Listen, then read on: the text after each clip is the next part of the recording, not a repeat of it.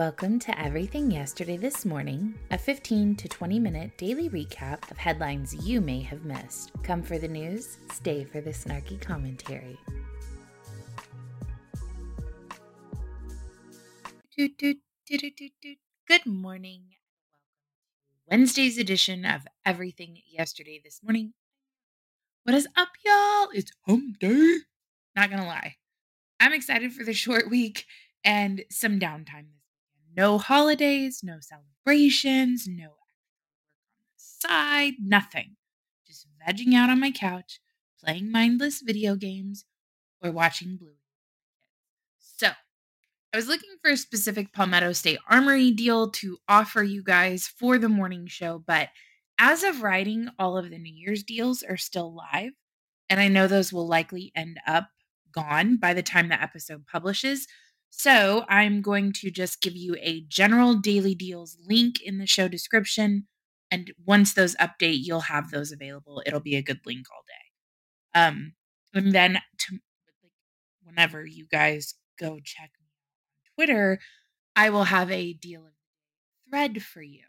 So uh, now I told you I was not going to quit talking about this whole invasion at the border thing because I feel like that's what they, whomever they is, want to happen. They want us to get used to it. So I feel it prudent to do the total and complete opposite of what they want.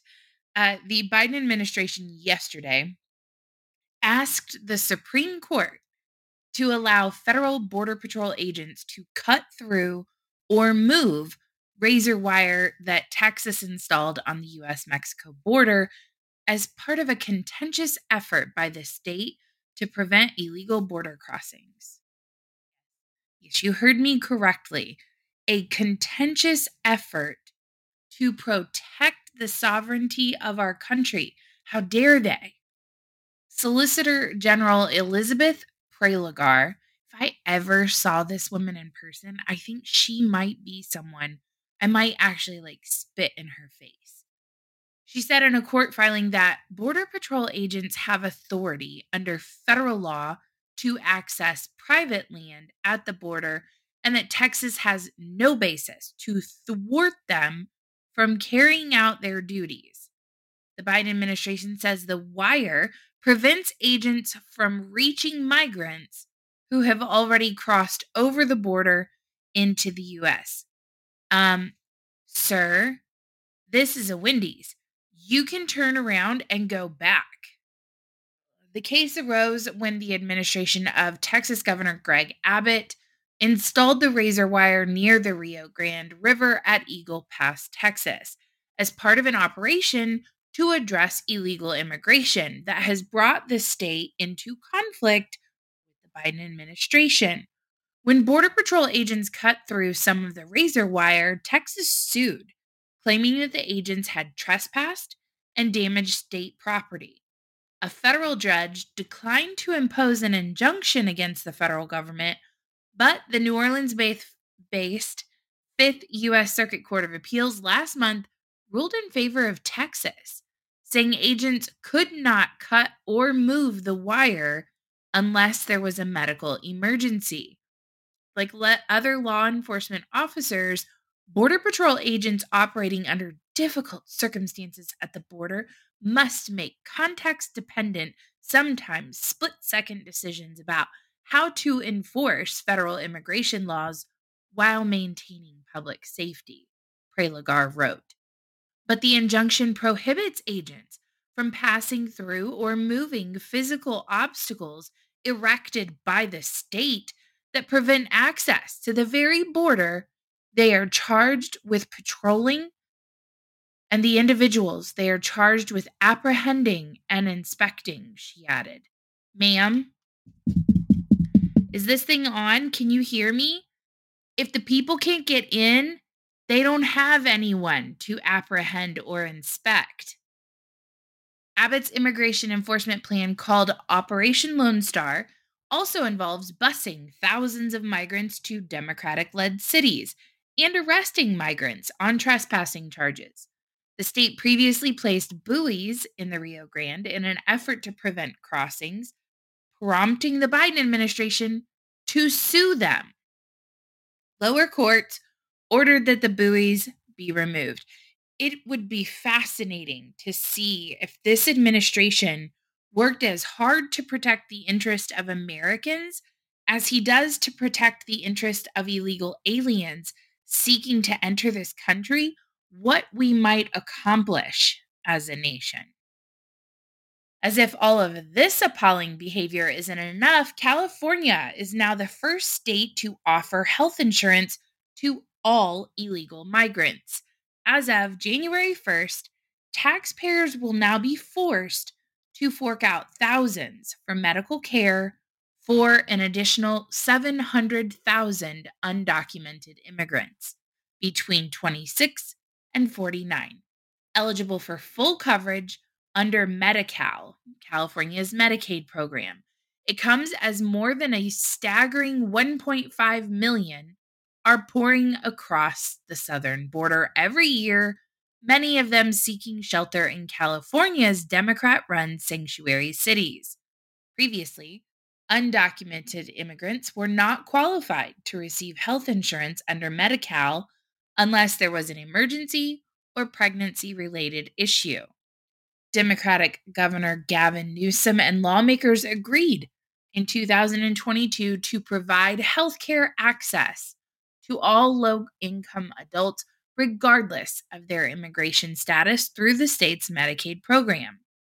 This expansion will eventually cost the state about $3.1 billion a year. Normally, I'm not an advocate of fleeing a state. I encourage people to work small and local to make change and work your way up. California is making that damn near impossible with their breakneck speed approach to making California a reality instead of a joke. From each according to his ability, to each according to his need. The move has been criticized by the California Senate Republican caucus, I can't imagine why, who stated that the state's Medicaid program is already strained by serving 14.6 million Californians, more than a third of the state's population. Adding 764,000 more individuals to the system will certainly exacerbate current provider access problems. But Newsom's office said, in part, that in California, we believe everyone deserves access to quality, affordable health care coverage, regardless of income or immigration status. Then why not offer free health care to everyone? Practice that equality or equity bullshit that you preach. The state senator's office explained that Californians are eligible for Medi-Cal coverage based on their income. This year's income cap for a family of four is $36,156. Medi-Cal is also available to people with certain medical conditions and those who are pregnant, blind, disabled, under the age of 21, living in a nursing home, or are a recently settled refugee. Sarah Dar, who is the Director of Health and Public Benefits Policy at the California Immigration Policy Center, said the budget investment reflects California's values of inclusion and fairness and should be a model for the rest of the nation. That isn't inclusion and fairness, that's robbery. Its latest data from 2021 placed the undocumented population at 10.5 million. And of that number, 1.85 million, about 5% of its total population, was in California. In 2023, more than 500,000 people crossed the border illegally into California, according to Customs and Border Protection data and preliminary gotaway data exclusively obtained. This is insane. It is absolute madness. And I, you know, I, I feel bad for the people of California, but I'm not going to feel bad for them for very long because you have the ability to change this. You have the ability to to prevent this And if you aren't actively working to make that happen, then I kind of feel like you, not that you deserve it, but man, you kind of deserve it. Either leave or fix it. This is crazy. Equally mad. A Chinese foreign exchange student in Utah was found alone, very cold and scared, in a tent in the mountains in frigid temperatures. After his parents went abroad, were extorted and threatened with his safety in a quote cyber kidnapping, officials say. So we're like catfishing, but now we're kidnapping people through the internet. No joke. The parents of Kai Zhang, who is 17 years old, was sent a photograph that allegedly showed him abducted and received continuous threats from kidnappers. They sent $80,000 to bank accounts in China as a ransom. The Riverdale Police Department in Utah said in a news release that the parents notified Kai's high school, which then contacted Riverdale police on December 28th. Police spoke with Kai's host family in Riverdale, and they were unaware that he was missing. They said he was home the night prior and had heard him in the early morning hours of December 28th, and there was no evidence suggesting he was forcibly taken from the home.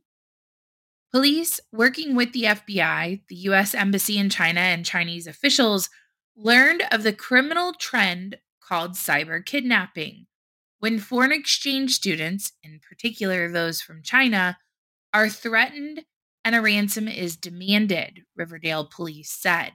The victims are ordered to isolate themselves and are monitored via FaceTime or Skype, forced to take photos of themselves that make it appear that they are being held captive, and the photos are then sent to their frightened parents. Though the kidnapping is conducted apparently remotely, victims often comply out of fear that their families will be harmed, and parents are extorted for fear that the kidnappers are actually with the victim and could harm them. Police looked into Kai's whereabouts over the last month and found that he had been contacted by police in Provo, Utah on December 20th. He was found to go trying to go camping, carrying camping gear. Provo police were, quote, concerned for his safety and returned him to Riverdale. Riverdale police said they believed Kai was already being manipulated and controlled by cyber kidnappers on December 20th, but he never disclosed it to the police or his host parents. After Kai went missing, police weren't able to find the camping equipment he had purchased and had and had with him in Provo. An analysis of bank records and phone pings showed he had visited the Brigham City Canyon area in quotes, we believed the victim was isolating himself at the direction of cyber kidnappers in a tent. Due to the cold weather in Utah at this time of year, we became additionally concerned for the victim's safety in that he may freeze to death overnight, the news release said. An overnight search was conducted with the help of Weber County Sheriff's Office and a rescue drone team searching for Kai's campsite that continued into the next day. Kai was found on Sunday in a wooded area by Riverdale police who hiked on foot up the mountainside near Brigham City. A sergeant contacted the victim inside the tent and found that he was alive but very cold and scared. The victim was relieved to see the police. He had no heat inside the tent, a heated blanket, a sleeping bag, limited food and water, and several phones that were presumed to be used to carry out the cyber kidnapping. Kai was checked out by the Brigham City Fire Department and cleared of any major medical concerns. The victim only wanted to speak to his family to ensure they were safe and requested a warm cheeseburger, both of which were accomplished on the way back to Riverdale. The investigation is ongoing. As a mom, I'm telling you right now, I'd give anyone that called me anything I had to give them. If my child was all the way across the world and I thought that their life depended on it, but there are a lot of red flags and questions that I have. First, how did these people know that this particular child was an exchange student? How did they make contact with him? Next, how did the host family not know that he was missing? He's a foreign 17 year old. Where did you think he was all day over Christmas break? How did these people know who his parents were and how to contact them in China? This screams inside job. What is the organization that facilitates the exchange program? What is the commonality with the other students that this has happened to? Do they have the same caseworker, the same organization? He was contacted by the police in Provo on December 20th and he was returned to Riverdale. Who was he returned to? He's a minor foreign exchange student. Did you just bring him across county lines and drop him off? Sometimes I get this itch that I can't scratch when I read articles like this. Uh, Althea Bernstein out of Wisconsin is another one of those types of articles. I will be following this case like a hawk and reaching out to both police departments tomorrow looking for answers to all of these questions. And I will keep you guys. You know what else I don't understand and have a thousand unanswered questions about? Bob Menendez and how he is still a sitting U.S. Senator. He is facing additional bribery accusations according to a superseding indictment unsealed Tuesday. I'm all for due process and innocent until proven guilty. But George Santos has not been convicted of a crime but was swiftly expelled from Congress. Menendez is now accused of accepting bribes and gifts in exchange for helping to benefit Qatar as part of a years long corruption scheme from 2021 through 2023. One year longer than was originally thought. His attorney, Adam Fee, said the new allegations stink of desperation.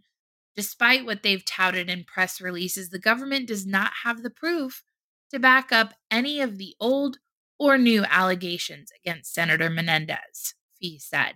What they have instead is a string of baseless assumptions and bizarre conjectures based on routine, lawful contacts between a senator and his constituents or foreign officials.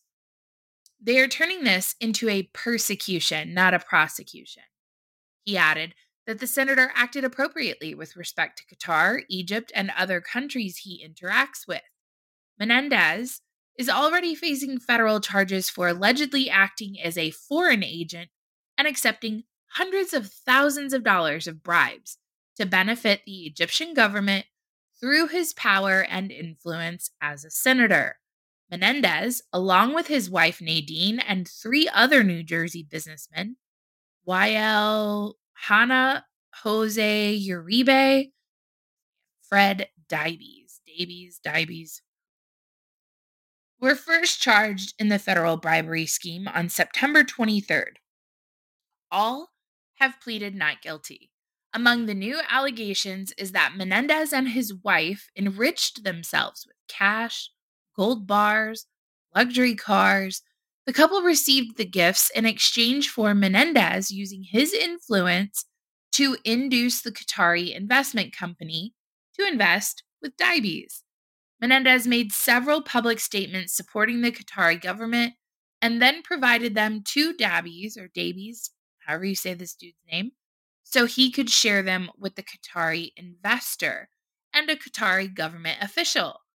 The investor negotiated a million dollar investment real estate project with Daibes. FBI and IRS criminal investigators allege that Menendez and his wife accepted several gold bars and other gifts from Daibes, a New Jersey developer and former bank chairman accused of banking crimes. Menendez allegedly worked to help appoint a prosecutor who would be sympathetic to Daibes. According to the indictment, the original indictment alleges that from at least 2018 through 2022, Menendez and his wife Nadine engaged in a corrupt relationship with Daibes, Hana, and Uribe. Following his arrest in September, Menendez gave up his position as chair of the Senate Foreign, Foreign Relations Committee, but has resisted calls for him to resign. Let's say, for a moment, that all of this was above board and on the up and up, and he's innocent of breaking any laws. What does it say about a sitting senator who is supposed to serve the citizens of the United States enriching himself by working for and with a foreign country? Perhaps he didn't commit a crime, but he's a piece of shit and doesn't deserve a seat at any table in this country, certainly not one that has the power and influence of a senatorial seat in Congress. I'm going to make today's show a bit shorter than I have in the last couple days because I've been talking way too much, but we're going to end on a high note. Drinking the tears of Claudine Gay as she announces her resignation as the president of Harvard. Quote, It is with a heavy heart, but a deep love for Harvard that I write to. I wonder who she stole this speech from that I write to share that I will be stepping down as president, she said in a lengthy letter to the school community. This is not a decision that I came to easily. Indeed, it has been difficult beyond words. Maybe she couldn't find them to seal, so she actually had to write them herself. Because I have looked forward to working with so many of you to advance the commitment to academic excellence that has propelled this great university across centuries. But after consultation with members of the corporation, it has become clear that it is in the best interest of Harvard for me to resign so that our community can navigate this moment of extraordinary challenge with a focus on the institution rather than the individual. It has been distressing to have doubt cast on my commitments to confronting hate and upholding scholarly rigor, two bedrock values that are fundamental to who I am, and frightening to be subjected to personal attacks and threats fueled by racial animus. She wrote in her resignation letter upholding scholarly rigor as a bedrock value that's fundamental to who you are? Who the fuck wrote this letter for you? You lied and cheated and stole from someone else to enrich yourself. You might as well be a politician at this rate. The kicker? The absolute slap in the face to every person who ever worked their ass off to graduate from that school or publish an article and study Gay will stay on as a faculty member at Harvard, corporation said. In a statement Tuesday, they wrote, quote, First and foremost, we thank President Gay for her deep and unwavering commitment to Harvard and to the pursuit of academic excellence.